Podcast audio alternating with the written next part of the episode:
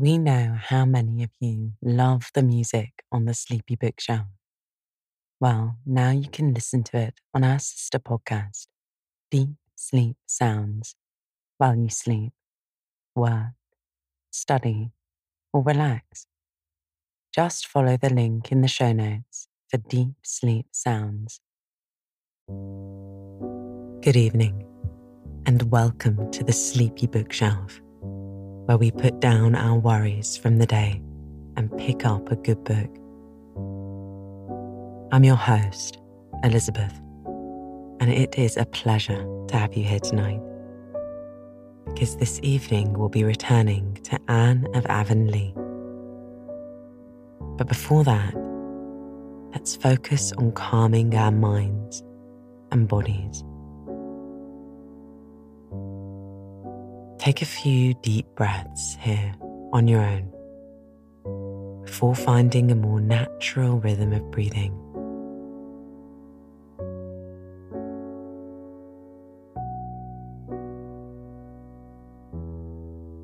Think about where you're noticing the breath the most. Is it the entrance to your nose? The cooler air coming in? Slightly warmer air sweeping out. Maybe it's in the rise and fall of your chest. Perhaps it's your belly it expands and releases while you breathe in and out. In and out. Wherever you feel it the most, Rest your attention there. Each time your mind wanders, bring it back to this place. When you're ready, feel free to focus on the sound of my voice as I recap the last episode. Previously, Anne had her first day of teaching begin a little anxiously, but it went well, all things considered. She determined to win the affections of Anthony Pye, whose family were notoriously contrary. And she made an immediate friend in Paul Irving, whom she suspected would be a genius. He even met her on the road home with some hand picked orchids as a gift. Later that month, Anne and Diana were on a mission to raise funds for the Avonlea Village Improvement Society, or AVIS. Most of Anne's young acquaintances and friends were part of the society and had split into couples to canvass designated areas. Anne and Diana had the toughest road as Anne felt a responsibility to do the difficult tasks, being a founding member.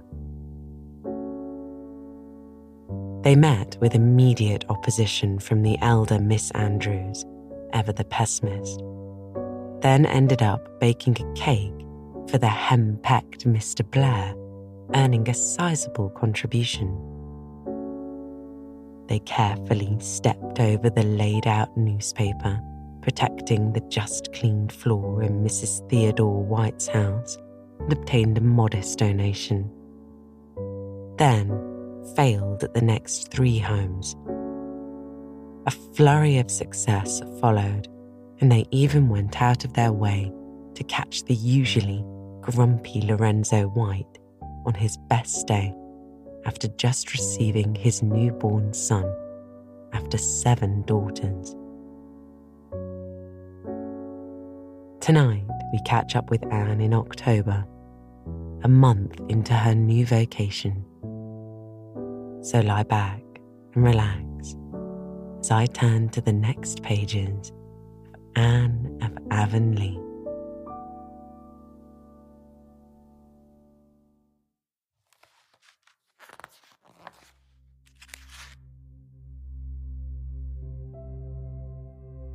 Chapter 7 the pointing of duty. Anne leaned back in her chair one mild October evening and sighed. She was sitting at a table covered with textbooks and exercises, but the closely written sheets of paper before her had no apparent connection with studies or schoolwork. What's the matter? Asked Gilbert, who had arrived at the open kitchen door just in time to hear the sigh. Anne coloured and thrust her writing out of sight under some school compositions. Ah, nothing very dreadful. I was just trying to write out some of my thoughts, as Professor Hamilton advised me, but I couldn't get them to please me. They seem so still and foolish directly they're written down on white paper with black ink. Fancies are like shadows. You can't cage them. They're such wayward, dancing things. But perhaps I'll learn the secret someday if I keep on trying. Haven't a great many spare moments, you know. By the time I finish correcting school exercises and compositions, I don't always feel like writing any of my own. You're getting on splendidly in school, Anne. All the children like you, said Gilbert, sitting down on the stone step. No, not all. Anthony Pye doesn't and won't like me. What is worse, he doesn't respect me. No, he doesn't. simply holds me in contempt, and I don't mind confessing to you that it worries me miserably. It isn't that he's so very bad, he's only rather mischievous, but no worse than some of the others. He seldom disobeys me, but he obeys with a scornful air of toleration, as if it wasn't worthwhile disputing the point, or he would. It has a bad effect on the others. I've tried every way to win him, but I'm beginning to fear I never shall. I want to. He's a rather cute little lad if he is a Pye. I could like him if he'd let me. Probably it's merely the effect of what he hears at home. Not altogether. Anthony is an independent little chap, makes up his own mind about things. He has always gone to men before, and he says girl teachers are no good. And we'll see what patience and kindness will do. Like overcoming difficulties, teaching is really very interesting work. Paul Irving makes up for all that is lacking in the others. Oh, that child is a perfect darling, Gilbert, and a genius into the bargain. I'm persuaded the world will hear of him someday, concluded Anne in a tone of conviction.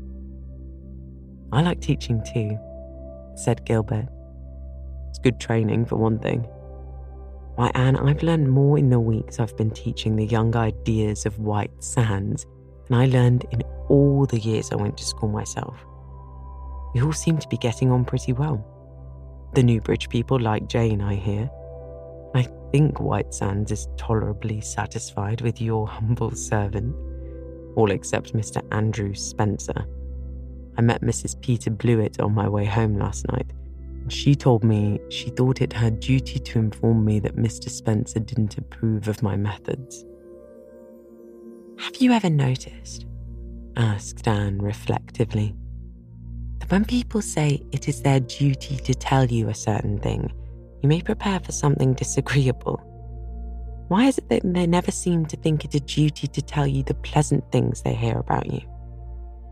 Mrs. H.B. Donnell called at the school again yesterday, and she told me that she thought it her duty to inform me that Mrs. Harmon Andrew didn't approve of my reading fairy tales to the children, and that Mr. Rogerson thought Prillie wasn't coming on fast enough in arithmetic.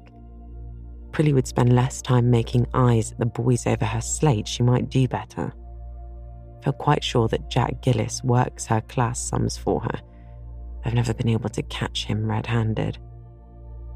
Have you succeeded in reconciling Mrs. Donnell's hopeful son to his saintly name? Yes, laughed Anne.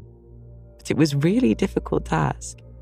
When I called him St. Clair, he would not the least notice until I'd spoken two or three times. And then, when the other boys nudged him, he would look up with such an aggrieved air, as if I'd called him John or Charlie, and he couldn't be expected to know I meant him. So I kept him in after school one night and talked kindly to him. I told him his mother wished me to call him St. Clair, and I couldn't go against her wishes. He saw it when it was all explained out. He's a really very reasonable little fellow. And he said I could call him St. Clair, but that he'd lick the stuffing out of any of the boys that tried it. Of course, I had to rebuke him again for using such shocking language. Since then, I call him St. Clair, and the boys call him Jake, and all goes smoothly. He informs me that he means to be a carpenter, but Mrs. Donnell says I am to make a college professor out of him. The mention of college gave a new direction to Gilbert's thoughts, and they talked for a time of their plans and wishes, gravely earnestly, hopefully, as youth loves to talk, while the future is yet an untrodden path full of wonderful possibilities. Gilbert had finally made up his mind that he was going to be a doctor. It's a splendid profession, he said enthusiastically. A fellow has to fight for something all through life. Didn't somebody once define man as a fighting animal? And I want to fight disease and pain and ignorance, which are all members of one another. I want to do my share of honest, real work in the world and add a little to the sum of human knowledge that all good men have been accumulating since it began. The folks who lived before me have done so much for me that I want to show my gratitude by doing something for the folks who will live after me. Seems to me that is the only way a fellow can get square with his obligations to the human race. I'd like to add some beauty to life, said Anne dreamily. I don't exactly want to make people know more, though I know that is the noblest ambition. I'd love to make them have a pleasanter time because of me. To have some little joy or happy thought that would never have existed if I hadn't been born.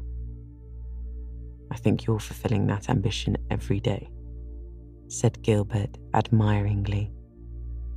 And he was right.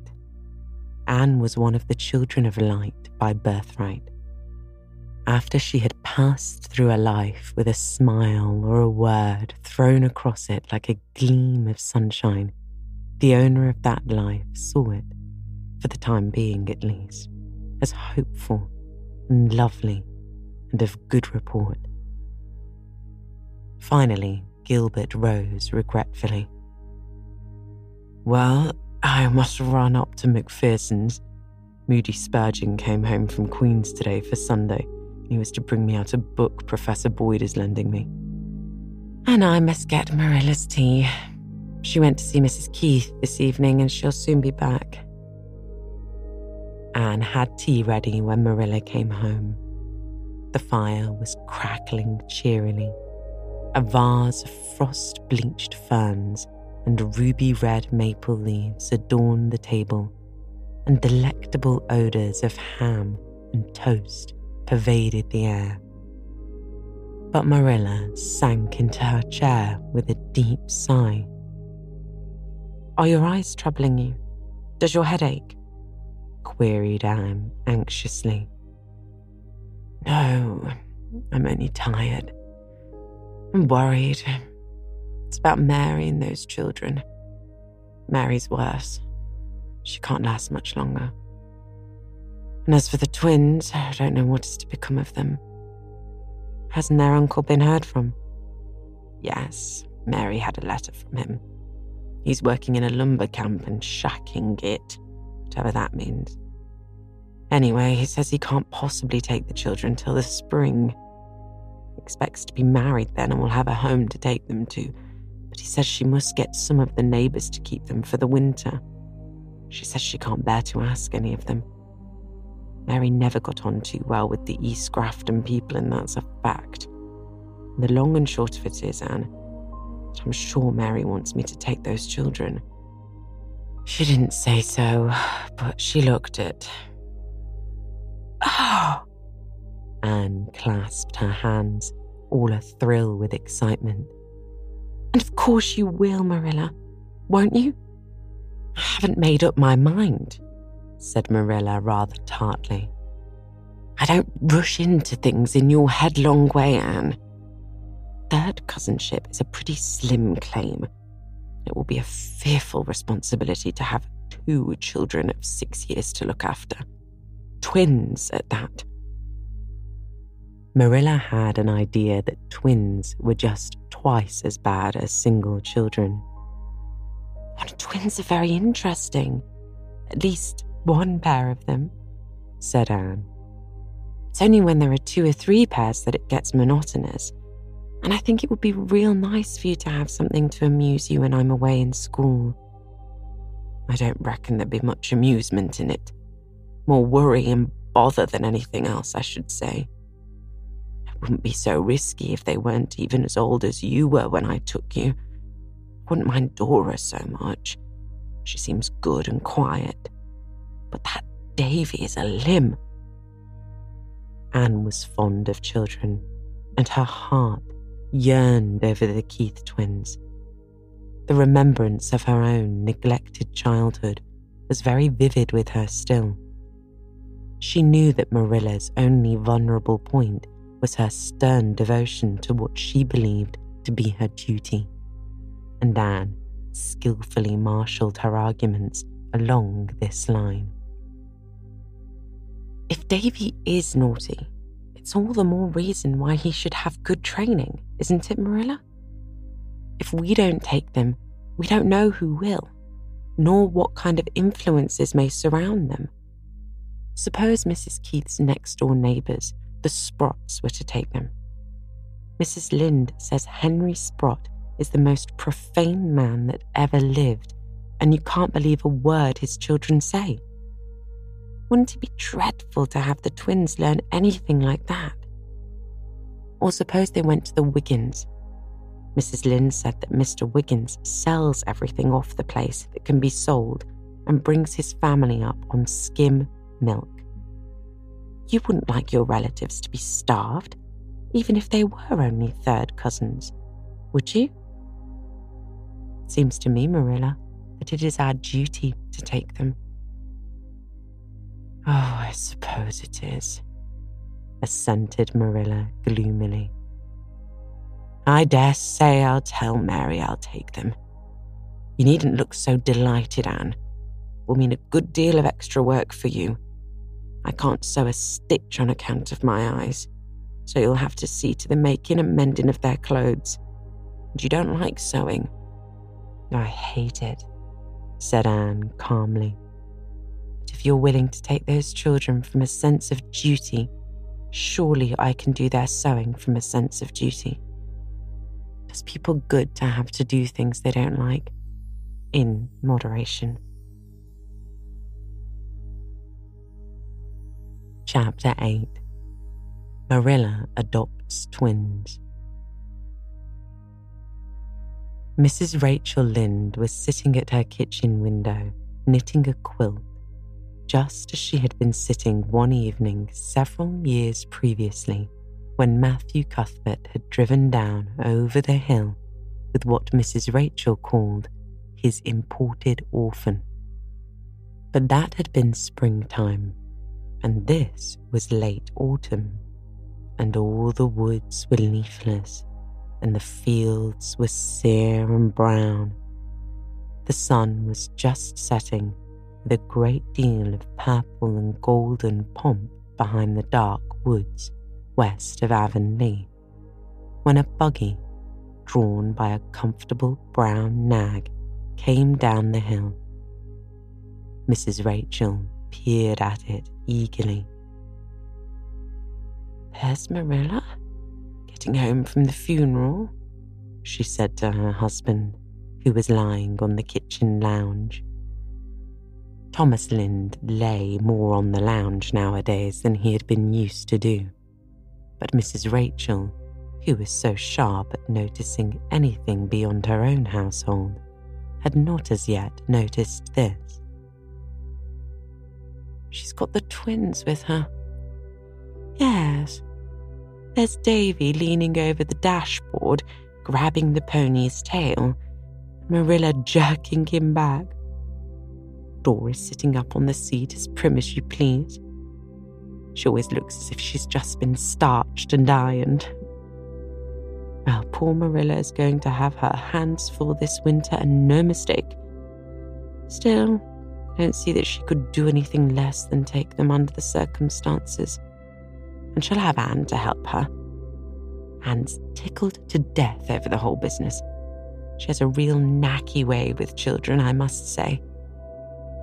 Dear me, doesn't seem a day since poor Matthew brought Anne herself home, everybody laughed at the idea of Marilla bringing up a child.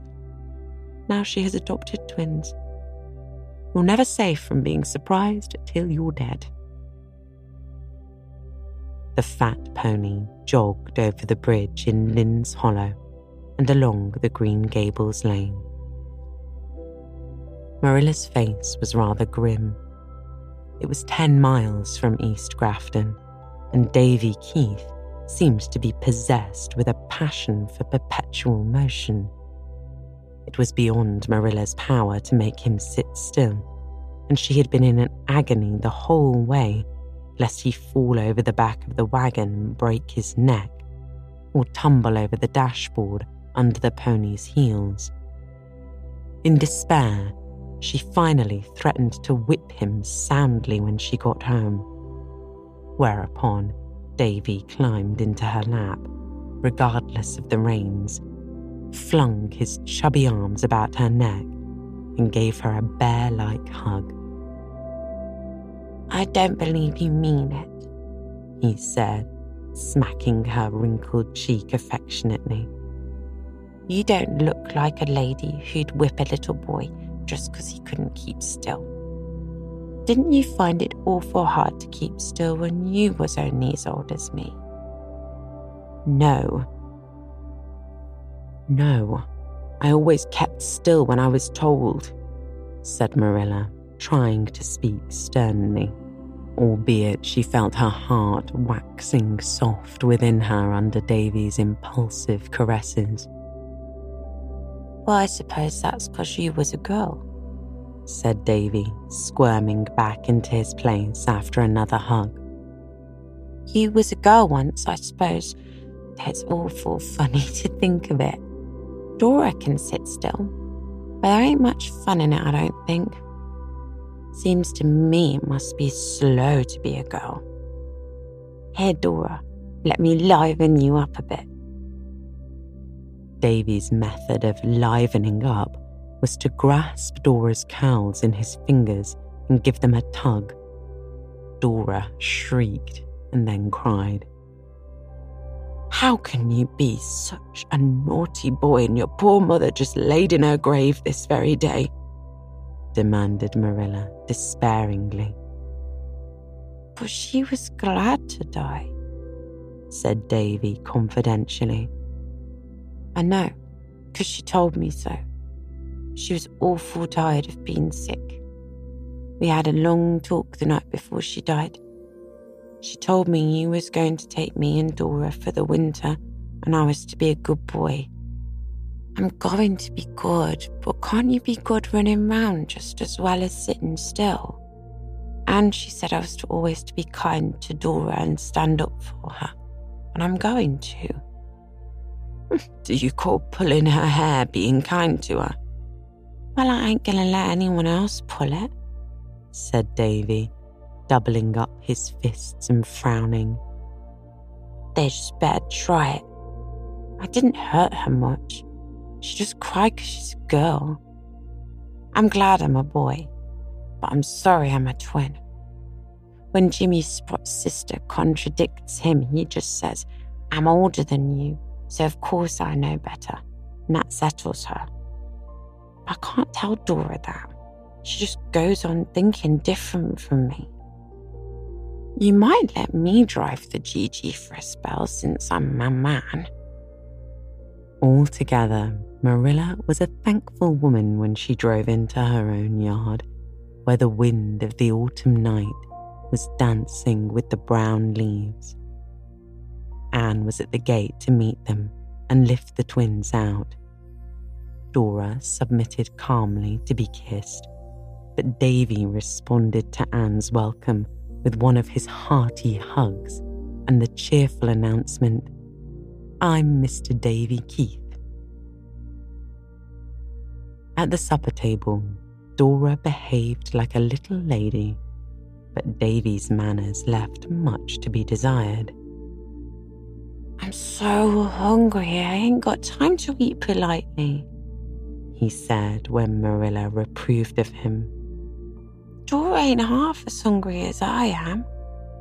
Look at all the exercise I took on the road here. That cake's awful nice and plummy. We haven't had any cake at home for ever so long because Mother was too sick to make it. And Mrs. Sprott said it was as much as she could do to bake our bread for us. And Mrs. Wiggins never puts any plums in her cakes.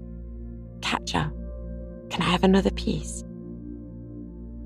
Marilla would have refused, but Anne cut a generous second slice.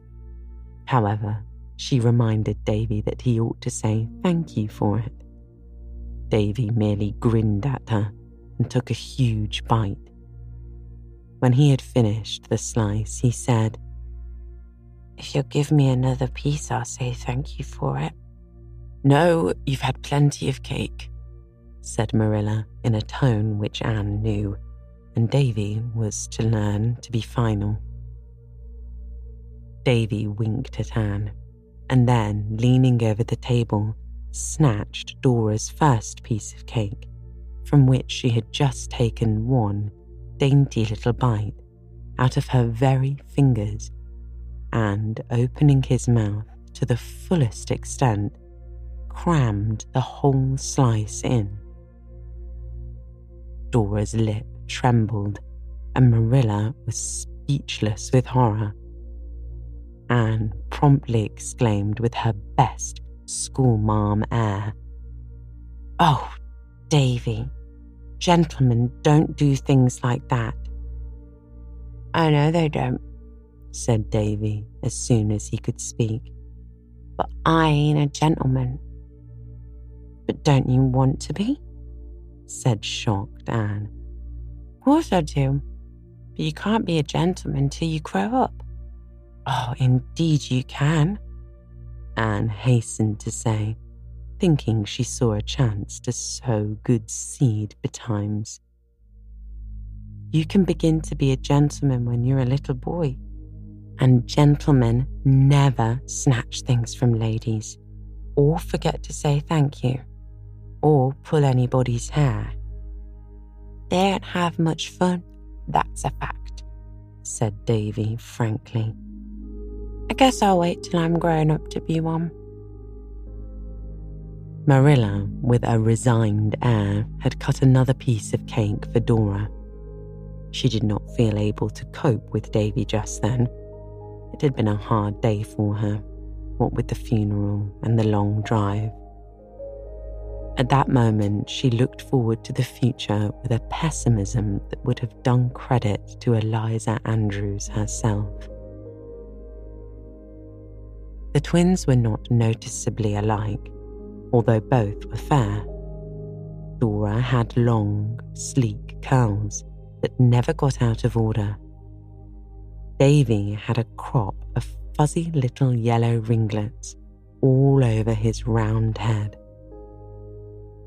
Dora's hazel eyes were gentle and mild.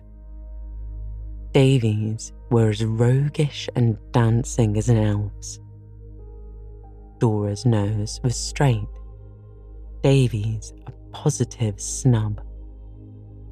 Dora had a prunes and prisms mouth. Davy's was all smiles, and besides, he had a dimple in one cheek and none in the other, which gave him a dear, comical, lopsided look when he laughed. Mirth and mischief lurked in every corner of his little face. They'd better go to bed, said Marilla, who thought it was the easiest way to dispose of them. Dora will sleep with me, and you can put Davy in the west gable.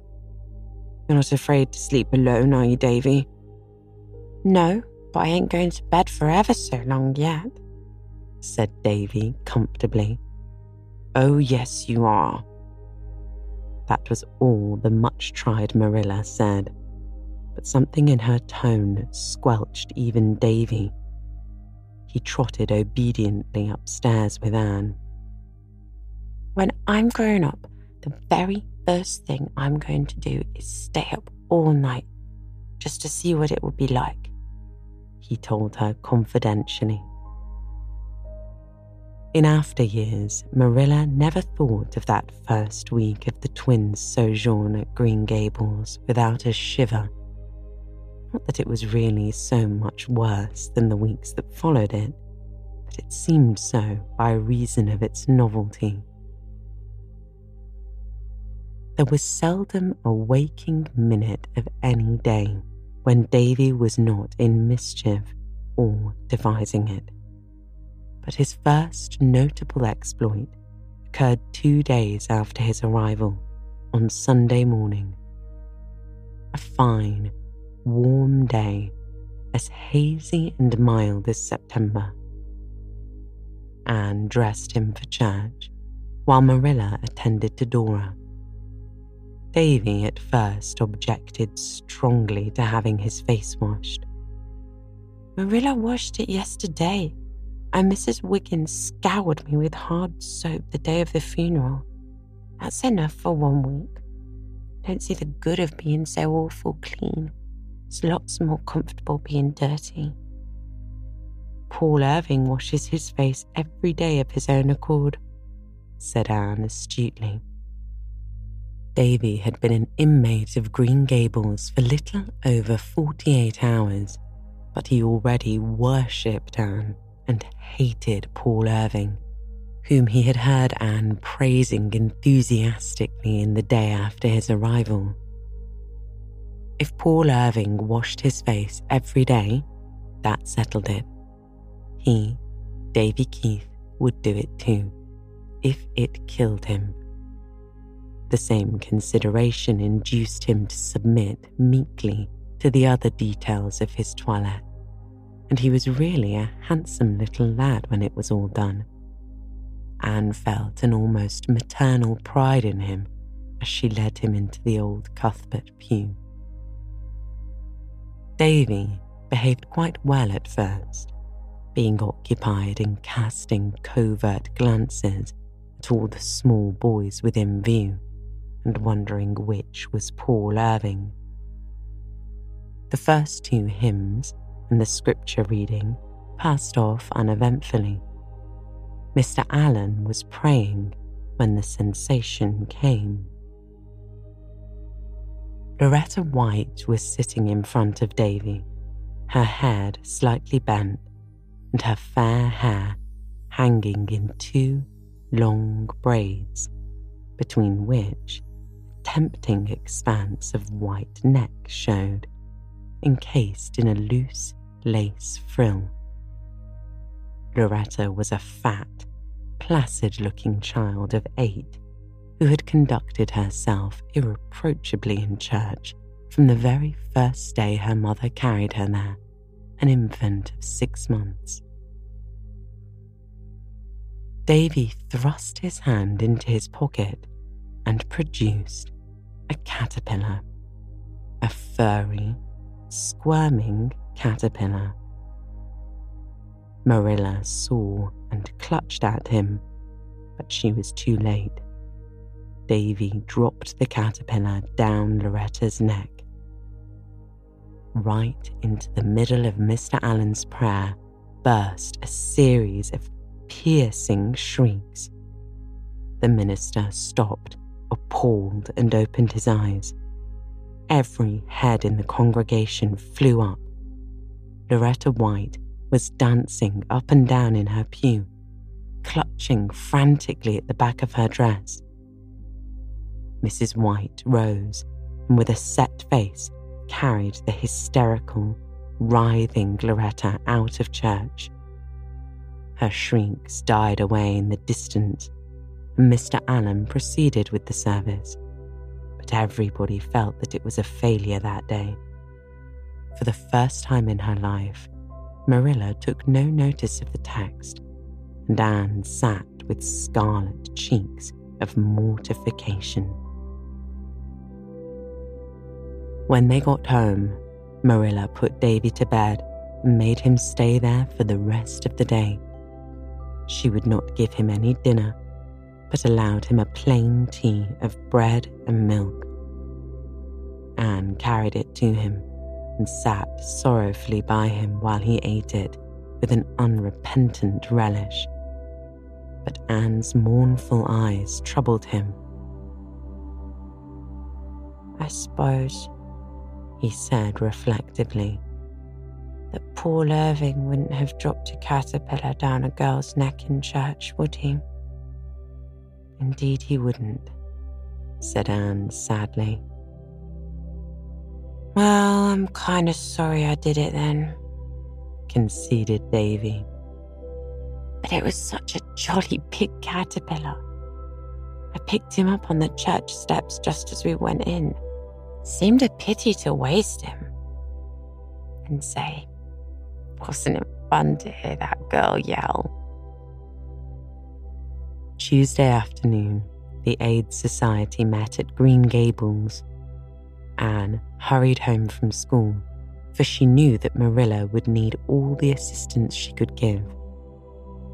Dora, neat and proper, in her nicely starched white dress and black sash, was sitting with the members of the aid in the parlour speaking demurely when spoken to, keeping silence when not, and in every way comporting herself as a model child.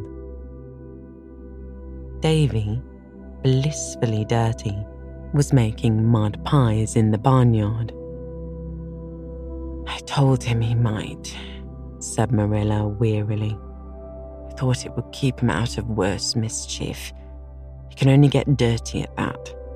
We'll have our teas over before we can call him to his. Dora can have hers with us. But I would never dare let Davy sit down at the table with the aides here. When Anne went to call the aides to tea, she found that Dora was not in the parlour. Mrs. Jasper Bell said Davy had come to the front door and called her out. A hasty consultation with Marilla in the pantry resulted in a decision to let both children have their teas together later on. Tea was half over when the dining room was invaded by a forlorn figure. Marilla and Anne stared in dismay, the aides in amazement. Could that be Dora? That sobbing, nondescript in a drenched, dripping dress, and hair from which the water was streaming on Marilla's new coin spot rug. Dora, what has happened to you? asked Anne with a guilty glance at Mrs. Jasper Bell, whose family was said to be the only one in the world in which accidents never occurred. Davy made me walk pig pen fence, wailed Dora. I didn't want to, but he called me a fraidy cat, and I fell off into the pig pen, and my dress got all dirty, and the pig ran right over me. My dress was just awful, but Davy said if I stand under the pump, he'd wash it clean, and I did and he pumped water all over me. But my dress ain't a bit cleaner, and my pretty sash and shoes is all spoiled. Anne did the honours of the table alone for the rest of the meal, while Marilla went upstairs and redressed Dora in her old clothes. Davy was caught and sent to bed without any supper. Anne went to his room at twilight and talked to him seriously, a method in which she had great faith, not altogether unjustified by results. She told him she felt very badly over his conduct. I feel sorry now myself, admitted Davy. The trouble is, I never feel sorry for doing things till after I've done them. Dora wouldn't help me make pies because she was afraid of messing her clothes. That made me hopping mad. Suppose Paul Irving wouldn't have made his sister walk a pig pen fence if he knew she'd fall in. No, he would never dream of such a thing. Paul is a perfect little gentleman. Davy screwed his eyes up tight and seemed to meditate on this for a time. Then he crawled up and put his arms about Anne's neck, snuggling his flushed little face down on her shoulder. Anne, don't you like me a little bit, even if I ain't as good a boy like Paul? Indeed, I do, said Anne sincerely. Somehow it was impossible to help liking Davy. But I'd like you better still if you weren't so naughty. I did something else today, went on Davy in a muffled voice. sorry now, but I'm awful scared to tell you. You won't be very cross, will you? And you won't tell Marilla, will you? I don't know, Davy. Perhaps I ought to tell her. To think I can promise you that I won't if you promise me never to do it again. Whatever is it? No, I never will. Anyhow, it's not likely I'd find any more of them this year. Found this one on the cellar steps. Davy, what is it you've done? Put a toad in Marilla's bed. You can go and take it out if you like. But say, Anne, wouldn't it be fun to leave it there? Davy Keith! Anne sprang from Davy's clinging arms and flew across the hall to Marilla's room. The bed was slightly rumpled. She threw back the blankets in nervous haste, and there, in very truth, was the toad blinking at her from under a pillow. How can I carry that awful thing out? said Anne with a shudder. The fire shovel suggested itself to her, and she crept down to get it while Marilla was busy in the pantry. Anne had her own troubles carrying that toad downstairs, for it hopped off the shovel three times and once she thought she'd lost it in the hall. When she finally deposited it in the cherry orchard, she drew a long breath of relief. Ah, If Marilla knew, she'd never feel safe getting into her bed again in her life. I'm so glad that little sinner repented in time.